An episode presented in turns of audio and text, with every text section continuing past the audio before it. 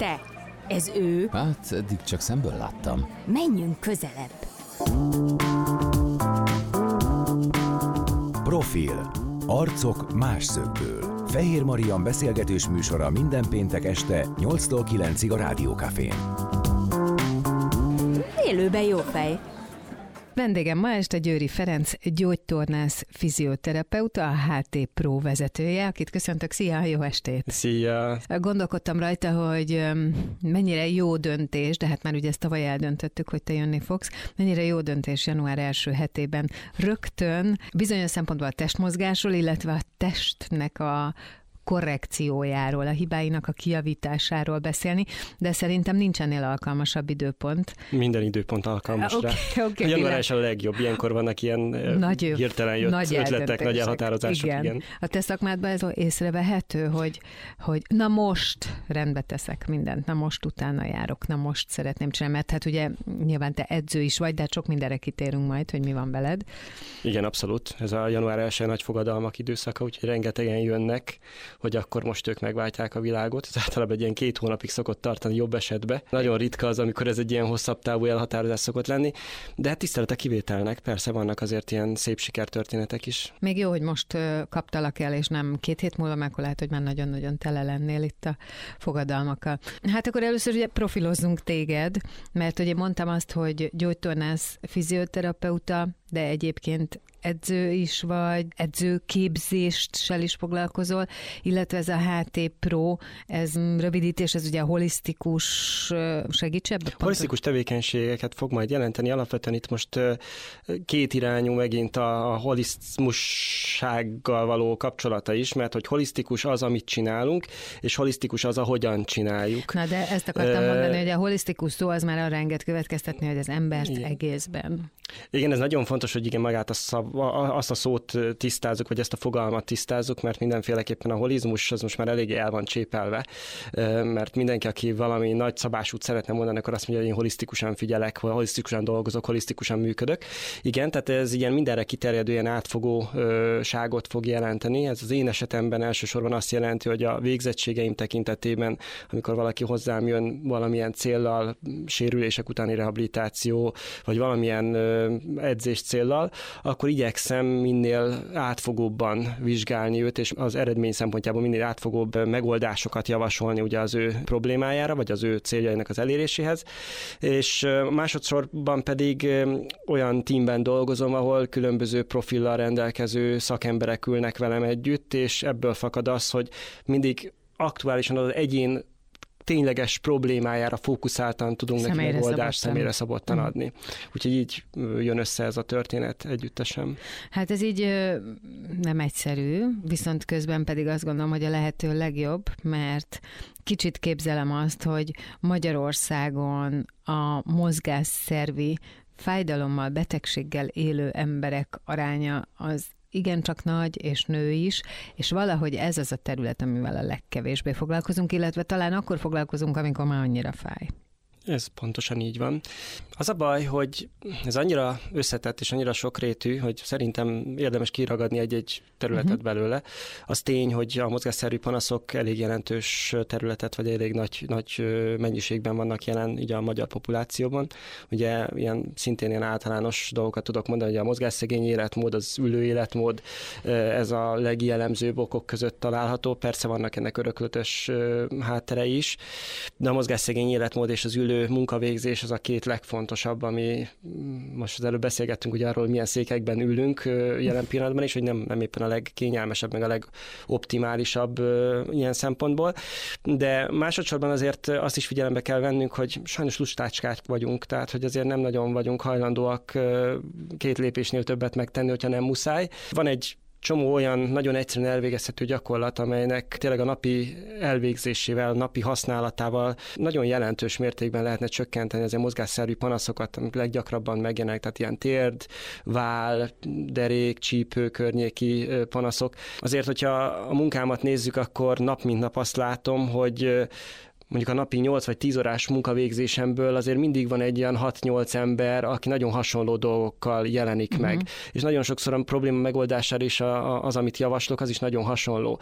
És hogyha egy kicsit átgondolnák az emberek, meg egy kicsit végiggondolnák ezt a dolgot, akkor tényleg apró pici napi 15-20 perces félórás tevékenységgel meg lehetne oldani a legtöbb panaszt. Tehát tényleg, vagy a szenvedés az a megoldás karnyújtásnyira van, és nem feltétlenül a fájdalomcsillapítóra vagy a gyulladáscsökkentőre gondoltam, hanem nagyon egyszerű dolgokra, tehát ilyen hengerezés, labdázás, egy-két munka. Nagyon érdekes, amit mondasz, mert néha én is azt gondolom, hogy a magában az egyszerűségben van az, hogy elódázzuk.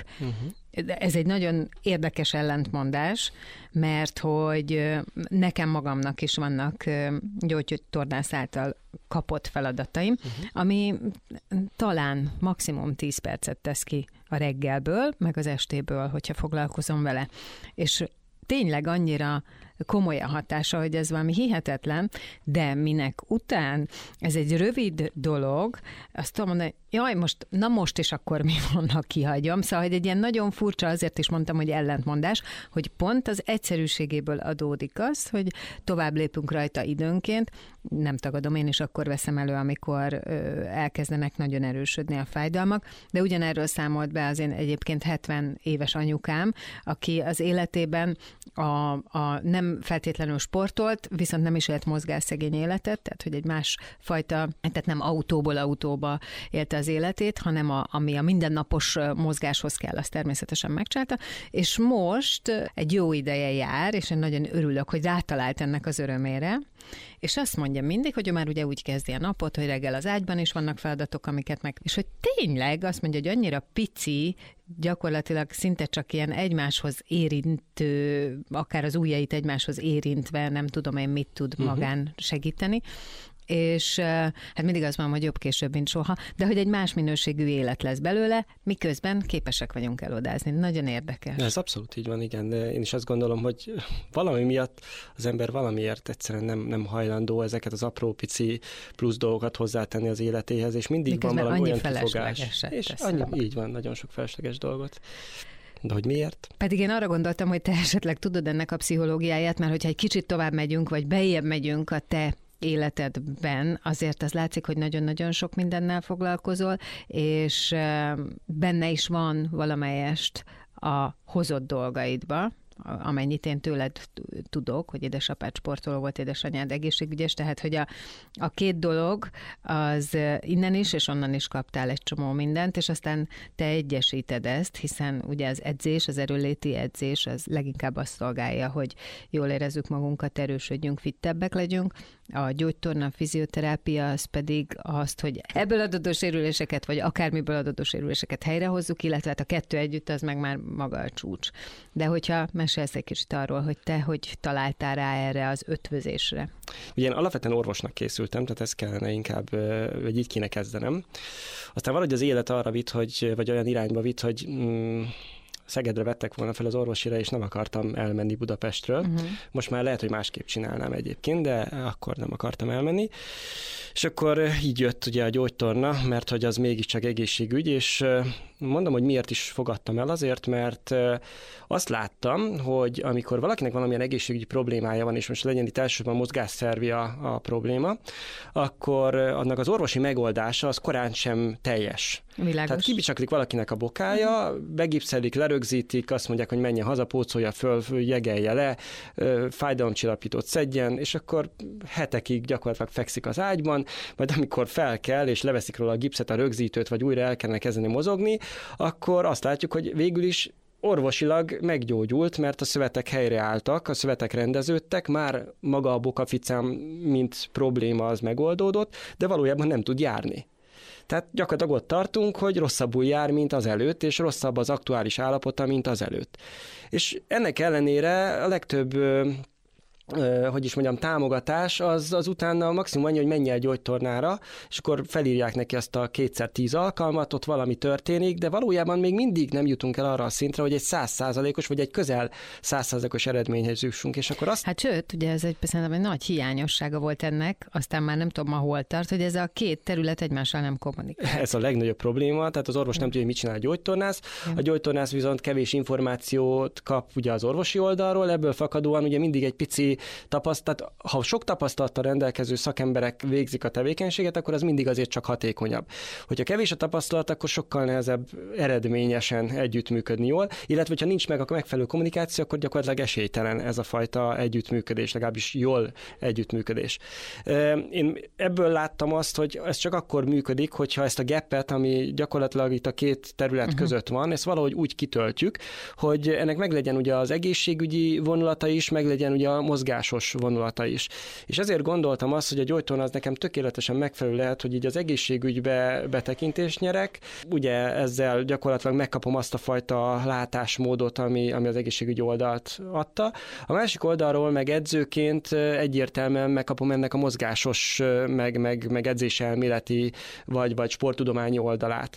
És akkor így lett ez a kettő gyakorlatilag egymás mellé hozva.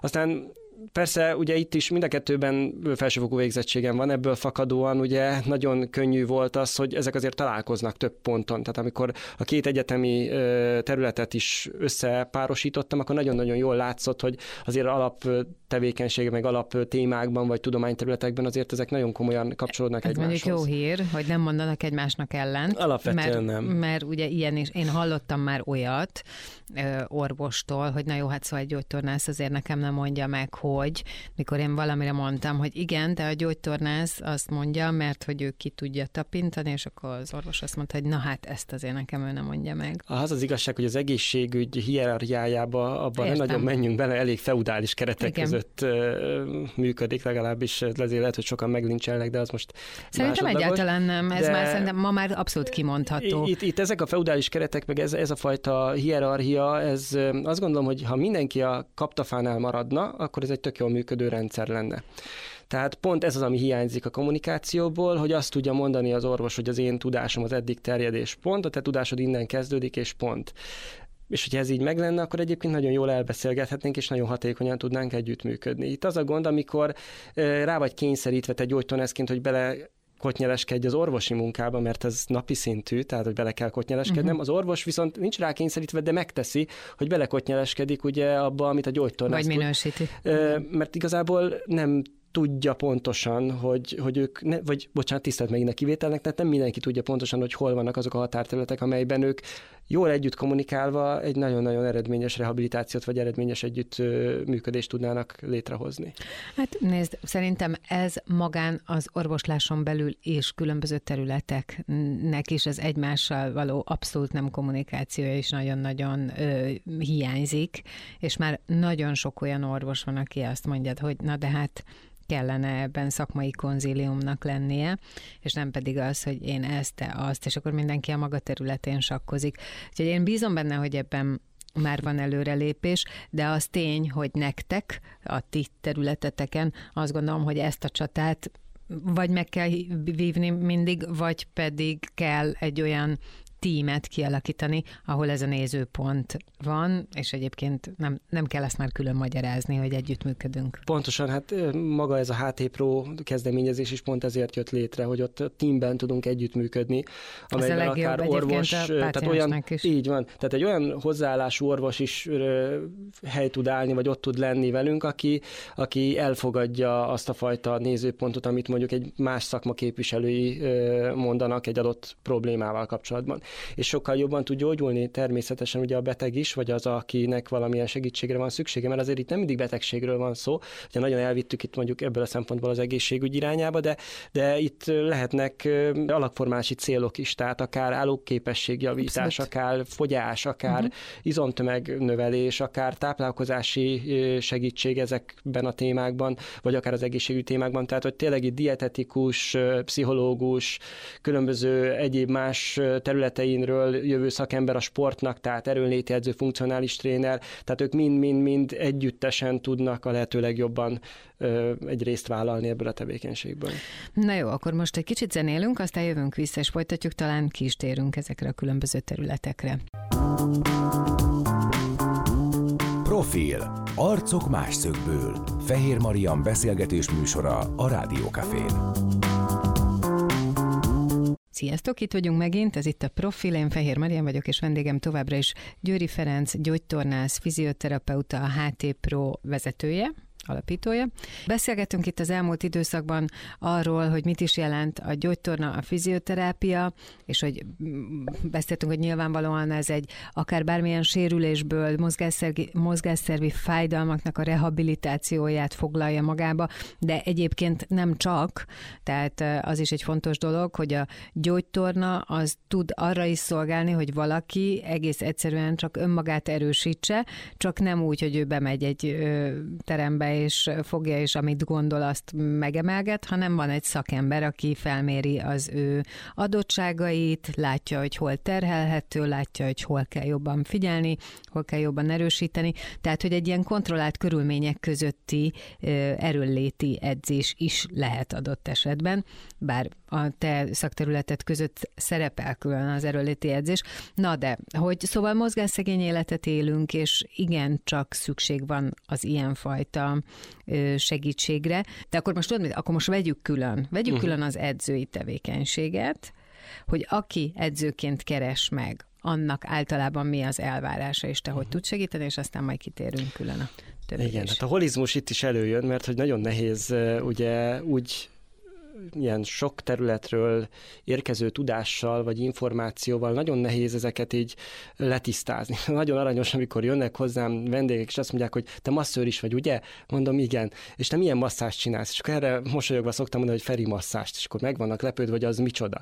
Tényleg, mert én azt nem is mondtam, mert hogy ez is van. Hát igen, de a masszázs az tipikusan ez is hozzá kéne, hogy tartozzon. Igen, egy jó példa erre, mert hogy miért mondjam, mit jelent a Feri masszázs? A Feri masszázs jelenti azt a sokféle masszázs stílust, amit én annak idején megtanultam, meg így folyamatosan ugye képződök, és a végén az valahogy leülepedett bennem, és annak a megnyilvánulása az már nem svéd masszázs, vagy nem gyógymasszázs, vagy nem sportmasszázs, hanem enneknek valami egyvelege, kiegészítve néha olyan manuális technikákkal, amik mondjuk nem is feltétlenül a masszázsból jönnek.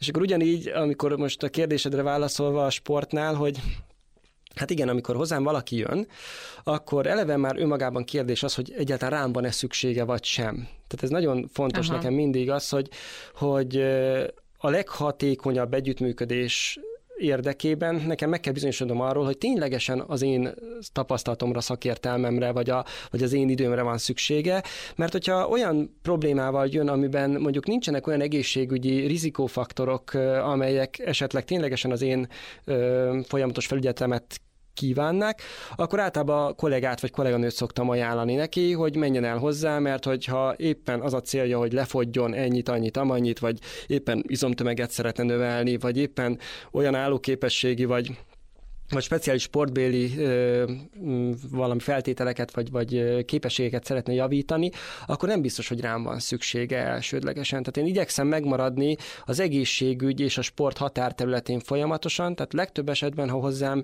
ilyen problémával jönnek, hogy neki valamilyen mozgásszerve, vagy belgyógyászati, vagy akármilyen egészségügyi problémája van, fő problémaként, és ehhez kapcsolódóan szeretne ő sportolni, szeretne fogyni, vagy szeretne bármit csinálni, akkor van az, hogy alapvetően én velem találkozik, és akkor elkezdünk dolgozni. És ilyenkor is én egészen odáig követem őt a tevékenységében, és kalauzolom, és próbálom segíteni, amíg eljutunk odáig, hogy vagy annyira minimálisra csökkentek az egészségügyi rizikófaktorok, hogy most annak már nem lehet semmiféle olyan extrém következménye, ami mondjuk az egészségügyi a továbbromlását eredményezi, és ezt követően tovább ajánlom ismételten valamelyik kollégának vagy kolléganőnek, akivel már a mozgásos részét viszonylagos nagy biztonsággal végig tudja csinálni.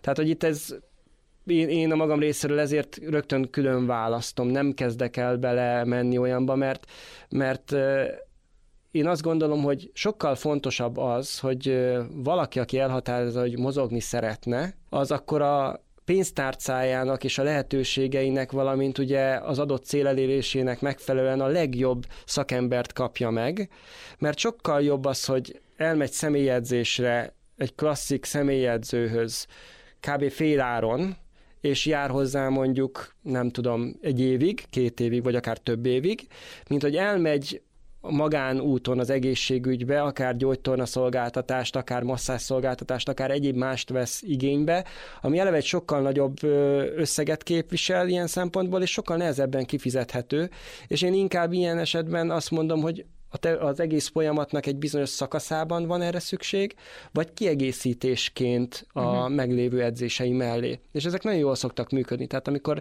én is a kollégáimmal, kolléganőimmel folyamatosan együttműködök, akkor ez szokott benne lenni, hogy ők maguk jelzik, hogy a vendégemnek ilyen-olyan problémája van, ezt-azt tapasztalom, és akkor egyeztes vele időpontot, nézzük meg, és rendszeresen csereberéljük a vendégkört, vagy a klienseinket, mert hogy mindig akkor kapcsolódok be, és ott kapcsolódok be, ahol éppen rám szükség van. Egy mozgásminőségben, vagy bármiben. Aha, és akkor ezt fel is ismeritek. Igen. Ez nyilván egy nagyon fontos dolog, és hogy te is mondtad, költséghatékony is, és közben pedig az jutott eszembe, hogy minden ilyen döntésnél, ugye az elején mondtuk, hogy ez vagy ráviszi már az embert adott esetben a fájdalom, vagy az életminőség romlása, vagy pedig valamiért változtatni akar, és akkor így elköteleződik, vagy megpróbál elköteleződni, de hogy szerintem nagyon fontos ezen a területen a ti, empatikus képességetek, hogy amikor bejön valaki, akkor nagyban függ tőled szerintem, vagy tőletek, vagy a hozzáállásotoktól, hogy az elhatározás az mennyire lesz hosszú életű.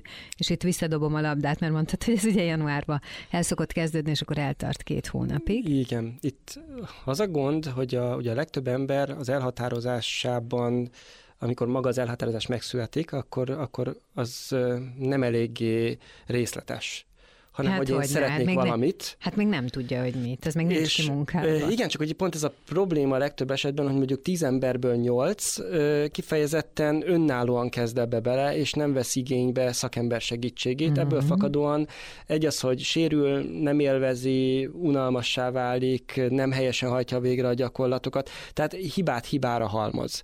Én ilyenkor mindig évelején azt szoktam mondani, hogy ha valaki elhatároz, hogy ő minden áron szeretne életmódot váltani, akkor azt is határozza el vele, hogy nem csak megveszi az edzőterem bérletét, hanem arra 6-8-10 alkalomra kér szakember segítségét. De ha csak már arról beszélünk, ugye nagyon sokszor volt ilyen, hogy edzéstervet kérek az edzőtől, azzal nekem vannak problémáim, ugye, mint mondtuk, hogy edzőképzéssel is foglalkozok, és hogy én ezt a szolgáltatást önmagában nem tartom egy valós szolgáltatásnak, hogy egy edzéstervet csak ennyi, ír. Hogy én bemegyek, igen, rám néz, és akkor... Igen, mert hogy ez egy folyamat, ez egy program. Ez az edzőnek is egy program.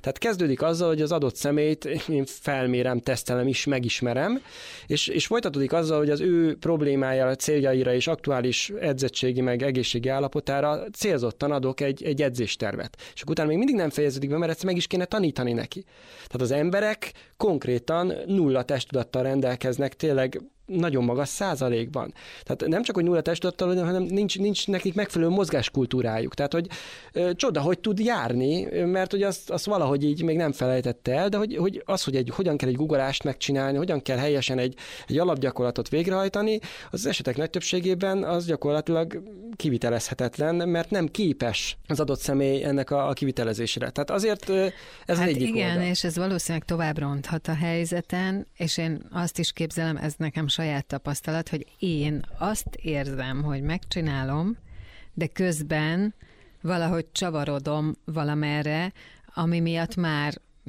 és nyilvánvalóan a testemnek a gyengeségei miatt, tehát a test az ott kompenzál, ahol csak tud. Tökéletesen mondod, így ugye? Van, pontosan. Tehát ő fogja, és ugyanazt fogja csinálni, ami miatt a problémáim alakultak. Ez az első mondat, ami elhangzik a számból, amikor az edzőket oktatom, hogy ha nem korrigálod ki a kliensedet, és úgy hajtatod végre vele a feladatot, hogy mindenféle korrekció nélkül, akkor sajnos tovább erősíted az adott problémáját. Uh-huh. És még rosszabb lesz. Tehát ez gyakorlatilag többet árt, mint használ. És ez a válaszom a kérdésedre. Ebbe kellene nagyon-nagyon komoly külső szem, odafigyelés, folyamatos kontroll. Hát így van. Ezért nem fontosabb az, hogy akkor vegyen igénybe szakember támogatást. Uh-huh. Ő nem kell, hogy életed végéig ott legyen mellette, uh-huh. de legalább jussunk el addig, hogy azt az edzéstervet, amit majd kapsz tőle, azt legalább nagy biztonsággal szabályosan tud végrehajtani, és akkor időközönként, amikor azt meg akarod újítani, akkor újra és újra játszatok le egy ilyen etapot, akkor azzal már legalább eljutunk odáig a motivációban, mert ugye ez volt az alapkérdésünk, hogy hosszabb távon is fenntartható, mert eredményt fogsz majd benne tapasztalni, nem fájdalmakat, meg nem negatív érzéseket fog majd gerjeszteni.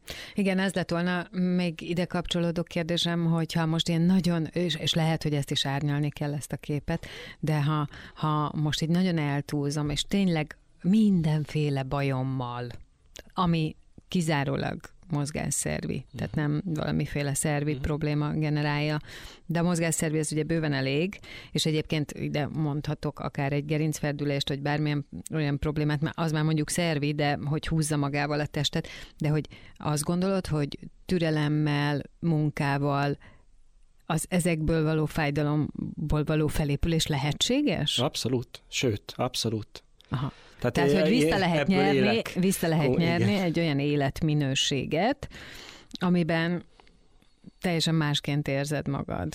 Igen, én egy példát hoznék, ez a példa ez viszonylag gyors lesz, de saját. Elég sok minden sérülés ért már engem, így az életem során sokfélét sportoltam, sok minden történt, és ebből fakad az, hogy én mindig saját magamat rehabilitáltam ezekből a sérülésekből, és ezek a fajta tapasztalatok, amiket ebből hoztam, azért egyértelműen alátámasztják azt, hogy az, ahogy a legtöbb ember ezekből a sérülésekből felgyógyul, vagy ahogy a legtöbb ember ezektől a sérülésekből megszabadul, vagy ahogy ezeket végig szenvedi, az általában fals. Tehát ténylegesen nagyon sokan vannak, akiknek kivicsaklik a bokájuk, vagy csak egyszerűen valami, vagy derékfájásuk van, és a végeredmény, hogy meggyógyuljanak és fájdalommentesek legyenek, az gyakorlatilag az orvostól várt terápia hatására történik. Miközben nagyon-nagyon is felelősségünk van ebben a dologban, és feladatunk van ebben a dologban, és tényleg így van, hogyha meg fogod tenni azokat a lépéseket, amelyek a te gyógyulásod érdekében nélkülözhetetlenek, akkor az az eredmény az egyértelműen pozitívabb lesz, mint hogyha várod a sült galambot, hogy a szádba repüljön. Folytatjuk mindjárt. Profil. Arcok más szögből. Fehér Mariann beszélgetés műsora a Rádió Cafén. És folytatódik a Profil. Én Fehér Mariann vagyok, vendégem pedig továbbra is Győri Ferenc, gyógytornász, fizioterapeuta, a HT Pro vezetője. És hát most nagyon sok mindenbe úgy belekaptunk, összességében arról beszélgettünk, hogy ami szerintem nagyon fontos és sokakat érintő kérdés, és ha már egy emberhez eljut az, hogy van remény a mindenféle mozgásszervi problémából való kilábalásnak, akkor már nyert ügyünk van. Ugye direkt meg is kérdeztem tőled, hogy létezik-e, hogy akármilyen jellegű problémából is, de ki lehet-e jönni, és azt mondtad, hogy igen, egy a kulcs, hogy az ember tegye oda magát, tehát keresse fel bármikor, bárhol azt a szakembert, akivel együtt tud működni, figyeljen oda rá, és tegye meg azokat a apró lépéseket, amiket ő magáért meg tud tenni. A te életedben ugye valahogy egymásra épülnek a gyógytornász, a gyógymasszőr, az edző, az edzőképzés, és így tovább, és említettük azt is, hogy édesapád sportoló volt, édesanyádnak az egészségügy területén volt elfoglaltsága, tehát te azért mind a kettőből kaptál, de egy fél mondat erejéig mondtad, hogy azért sok saját sérülésed is volt, hogy te hogyan éltél, milyen sportokban vettél részt, és mi volt az, amikor te arra rájöttél, hogy jobb, hogyha a saját kezedbe veszed a sorsod? Hát ez nagyon-nagyon messziről kezdődik. Világéletemben ugye én is sportoltam, tehát ez ilyen nagyon sokszor szerintem halljuk ezt hasonló kaliberű emberektől. Persze.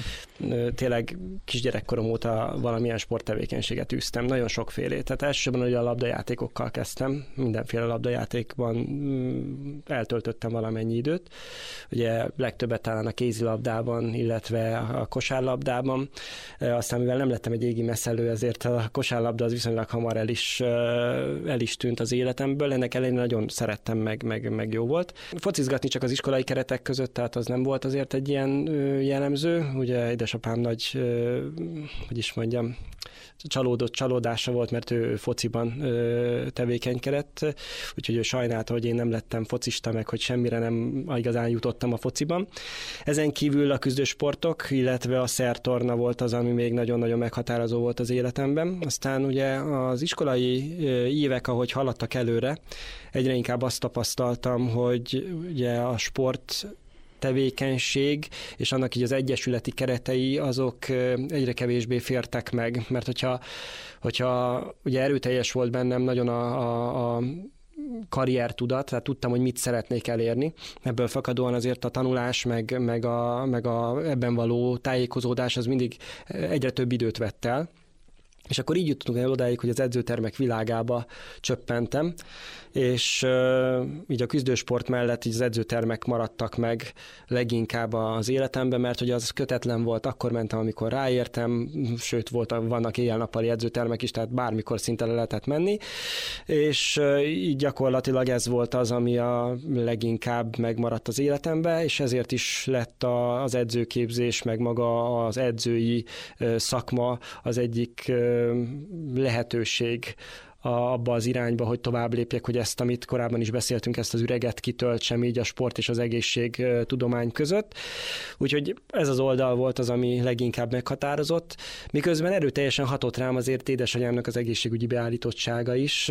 Azért én bármikor, mikor beteg voltam, mondjuk általános iskolában leginkább, akkor hát mi történt? Édesanyám eljött értem a suliba, és bevitt a munkahelyére, és akkor én a nővérszobában ücsörögtem, tévét néztem, meg ott beszélgettem, és jópofiztam a kollégákkal, kolléganőkkel, mindenki elég beszédes kis mosolygós gyerek voltam, tehát alapvetően szerettek velem beszélgetni, és amikor ott is eljött az este, akkor ugye belelopóztam a műtőbe, láttam egy-két dolgot, amit mondjuk a hasonlókorú gyerekek soha, és hát ugye azért hatott rám ez a fajta millió.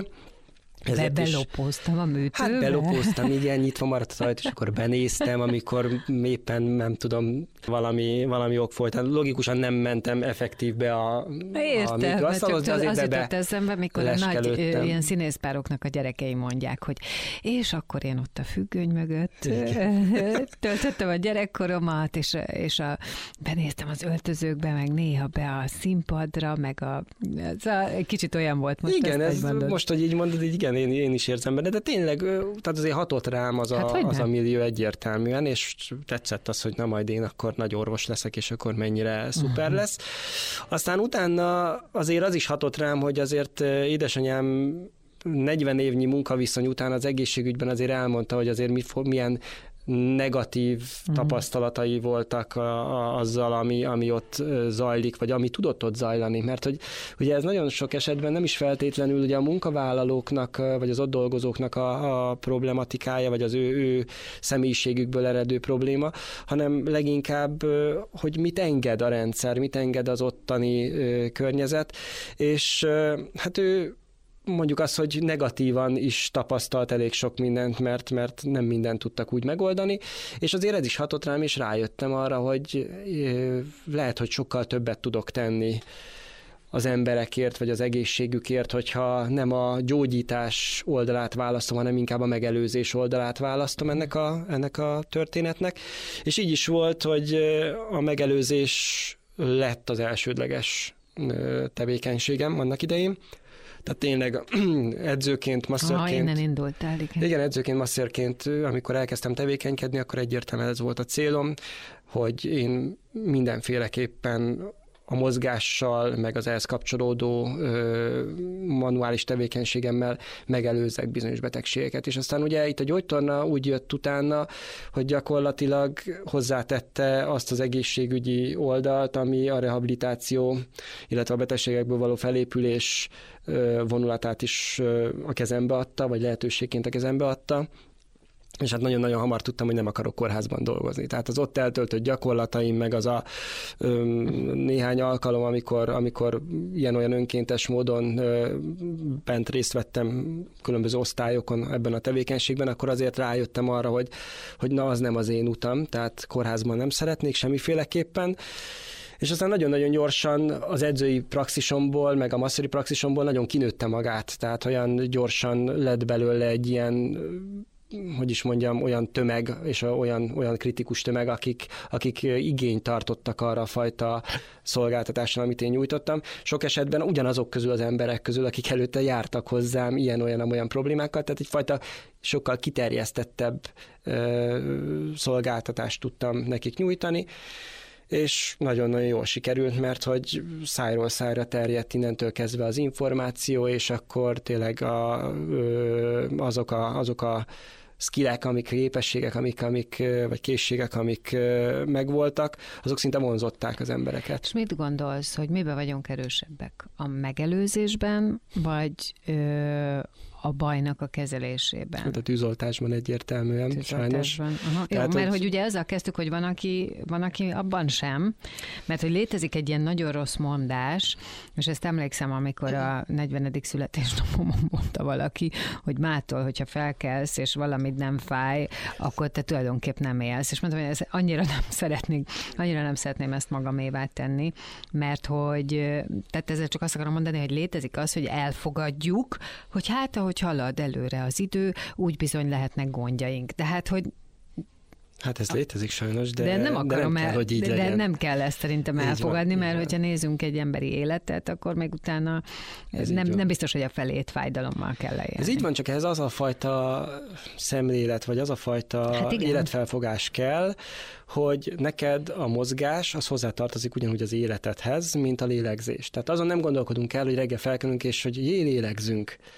Akkor azon sem kéne elgondolkodni, hogy minden áldott nap 1 órát, fél órát, ki mennyit tud, a mozgásra fogunk, a jó minőségű mozgásra fogunk fordítani. Na, még erre akarok rákérdezni. Igen, mert hogy az is van, hogy vannak olyan életszakaszok, amikor nem biztos, hogy belefér a valamiféle sport, de én azt gondolom, hogy a mindennapokban az életvitelbe is bele lehet tenni, adott esetben egy kis séta, egy kis gyaloglás, lépcsőzés, mit tudom én, ugye ezeket szokták abszolút mondani. És ez lehet kapaszkodó azoknak, akik azt mondják, hogy jaj, de hát nincs erre most időm, mert most egy olyan megfeszítettebb időszak van, és én azt szeretném, hogy ezt hangsúlyozd, hogy ez abszolút valóban így van-e? Így van, ez abszolút így van. Tehát tényleg, hogy nem feltétlenül kell edzőterembe járni, és nem feltétlenül kell effektív, tényleges sport tevékenységekben gondolkodni. Hát nagyon-nagyon nagy előrelépés lenne az, hogyha valaki csak egyszerűen fogná magát, és azokban a hétköznapi dolgon, lásd, én most lábbalhajtós rollerrel jöttem ide, nem tudom, 4,5 kilométert. Uh-huh. És nem azért jöttem lábbalhajtós rollerrel, mert mondjuk nem tudtam volna autóval, vagy BKV-val jönni, vagy taxival, vagy teljesen mindegy, hanem azért, mert nekem egyszerűen fel sem merült az, hogy én nem lábbalhajtós rollerrel fogok eljönni. És ugyanígy, ha olyan házban laksz, ahol van lift, de van egyébként lépcső is, akkor egyébként meg lehet azt tenni, hogy lépcsővel fogsz fel, vagy lépcsőn fogsz felmenni, és nem lifttel.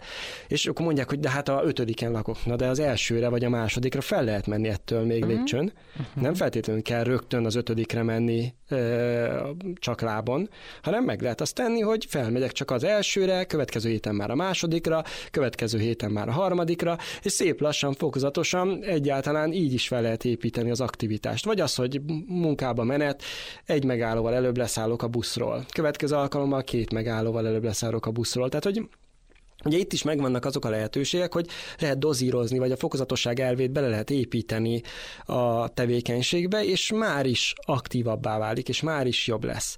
Mert hogy tény, hogy amikor mondjuk lásd, itt vagyunk egy stúdióban, és egy hosszabb felvétel van, akkor nem fogsz tudni felállni óránként, és akkor megcsinálni a kis mozgásaidat, mert hogy itt kénytelenek vagyunk itt ülni, és ebben a szituációban maradni.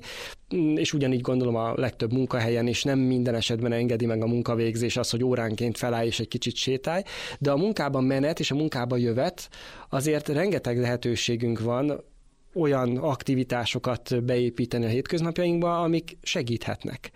Sőt, ez amikor bejött az, hogy tudod, e-mail, meg házi telefon, meg nem tudom én mi, akkor felhívták a figyelmet arra szakemberek, hogy lehet azt csinálni, hogy átmész egyik irodából a másikba, tehát, hogy nem egy e-mailt írsz, vagy a házi telefonon áttelefonálsz, hanem egész egyszerűen, hogyha másiknak mondandód van, aminek nem kell, hogy írásban legyen nyoma, tehát nyilván ezt most így mondom, akkor az is egy tudatos mozgás lehet, hogy fölállsz, átmész, abszolút. És így tovább. Ez tehát, abszolút. Hogy ebben nem gurulószéken tudod, nem rugod magad egyik helyre.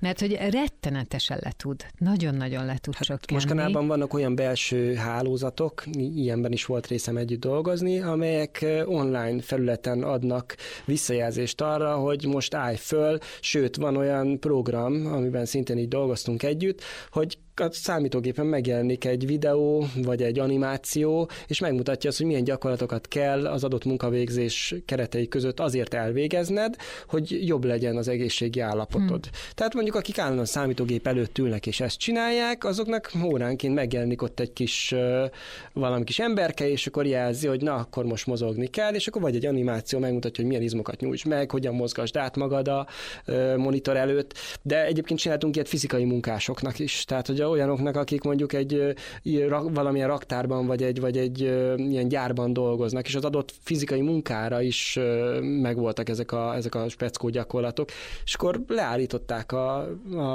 munkát, 5 perc, átmozgatta, és folytatták tovább. Tehát, hogy ez igen, már működik. Ebben is megint, ez nagyon jó, ha működik, mert hogy annyira egyszerű, hogy elképesztő, csak ugye ezzel kezdtem, hogy az egyszerűsége miatt sokszor azt mondjuk, hogy jó, oké, ezt most ki lehet hagyni, de hogy közben meg nem. Tehát az elmúlt 1 óra ez pont arról szólt. Ideig, óráig ki lehet hagyni. Igen, az pont arról szólt, hogy te elmondtad, hogy jobb, ha nem, és a jó hír az, hogy mindenféle problémát helyre lehet hozni, és nem biztos, hogy bele kell menni olyan utcákba, amelyek, mert a mozgásszervi problémák nagy fájdalmakkal járnak sok esetben. Igen, és nagy szenvedéssel, és marhára kénytelen vagy velük utána együtt élni. Tehát, hogyha nem teszel értük semmit, vagy hát az ellenük semmit, akkor kénytelen vagy vele együtt élni, és az egy nagyon-nagyon rossz minőségű életet fog eredményezni.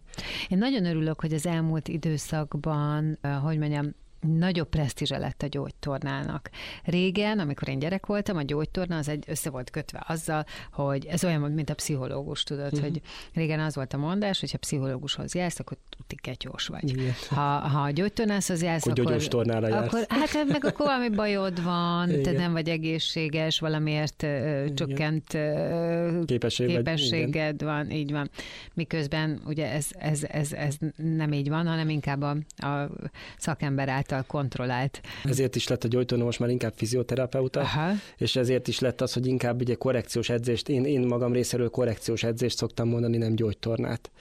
A gyógytornának ez a fajta negatív kifejeződése, ez sokkal inkább így elmarad azzal, hogy azt mondom, hogy neked vagy önnek korrekciós edzésre van szüksége, és akkor ez mutatja is, hogy ugye nem az a baja, hogy te gyógyós vagy, és neked valami hanem neked korrigálni kell valamit, ami nem a helyes módon működik. Hát ezt higgyük el, hogy mindenkinek. Gyakorlatilag igen. Na, szóval, hogy én nagyon örülök, hogy erről szó volt, és ezt elmondtad, és én azt érzékelem, hogy ebből talán nagyon jól le lehet venni azt, hogy 1000 és 1000 út van, tehát választása mindenkinek van, erre van szakembergárda, nagyon sokféle lehet választani. Még annyit mondj meg, hogy mit gondolsz, hogy milyen legfontosabb a kliens és a szakember közti viszonyban? Tehát ha én úgy döntök, hogy oké, keresek, akkor mik azok, amikre koncentrálnom kell? Nagyon-nagyon sokan írnak erről a témáról, hogy hogyan válasz jó edzőt, meg mitől jó edző a jó edző. Hát először is azt gondolom, hogy ilyen általános dolgokat szeretnénk megfogalmazni, akkor van egy szimpátia, ez az első. Tehát amikor akár telefonon, akár egy szöveges üzenetben, mert abban is meg lehet találni rögtön a szimpátiát, de akár egy személyes találkozóban mindenféleképpen kell, hogy az a hang, az a személyiség, az megfogjon. Tehát az valamilyen szinten úgy magadénak tud érezni, ez nagyon fontos. Ha találkozol vele és látod a szakembert, akkor azért az valahogy úgy közvetítse azt a fajta életérzést, ami miatt hozzámész. Tehát logikusan ne egy elhízott, cigiző, füstben ülő valaki legyen, aki majd az egészségről papol neked, meg a fogyásról, meg az egészséges életmódról, hanem ténylegesen egy olyan szakember legyen, és úgy nézzen ki, ahogy azt úgy elvárod.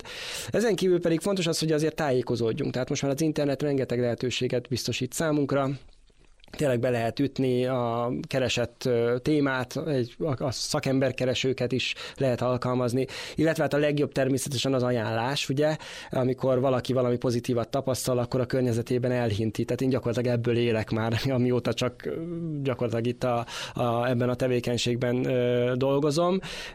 Soha életemben nem hirdettem meg semmilyen a hirdetés, mert hogy mindig ugye az ajánlás az a legjobb, mert hogy valaki, ha már pozitívan tapasztal veled, mint szakemberrel, akkor ő szívesen ajánl téged tovább, és szívesen javasolja azt a tevékenységet másoknak is, mert mindenkinek van a családjában olyan, akinek szüksége van rá.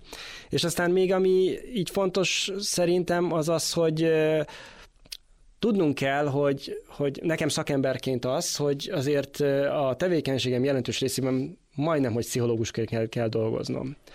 Ezért mondtam, hogy tök fontos a ti empatikus képességetek. Így van, tehát én sajnos azt kell látnunk, hogy amikor beülünk akár bármelyik szolgáltatás is néztem, akár egy masszásszobába bemegyünk, akár egy edzést tartunk, akár egy korrekciós valamilyen tevékenységet végzünk. Minden esetben az első az, hogy a vendég az egyfajta pszichológusként tekint ránk. Tehát, hogy mi olcsóbbak vagyunk, mint a pszichológus, ezt szoktuk is mondani, és a kolléganőm, aki pszichológus is egyben, ő ezt nagyon jól tudja ötvözni, mert hogy én azért mindig el szoktam mondani, hogy bocs, de én nem vagyok pszichológus. Tehát én nagyon szívesen meghallgatlak, nagyon szívesen elmondom a véleményemet, esetleg teszek fel olyan kérdéseket, ami segítő szándékú lehet, de hogy a megoldás az nem én vagyok. És fel kell ismerni, hogy mi az a pont, ahol esetleg ténylegesen én már a kolléganőmet fogom ajánlani, hogy menjél el hozzá, mert hogy ott már nem én vagyok a kompetens, de mégis van az a szint, amelyen belül mindenféleképpen egyfajta pszichológiai vagy pszichés támogatásként vagyunk jelen. És ugye ezt mondhatnám itt az előző etapban is, hogy beszéltünk, ugye, hogy ilyenkor évelején mindenki elkezdi a életmódváltás teljes reformjait, és mindent megpróbál megújítani, és akkor ő most lefogy, ő most egészségesen fog élni, és stb.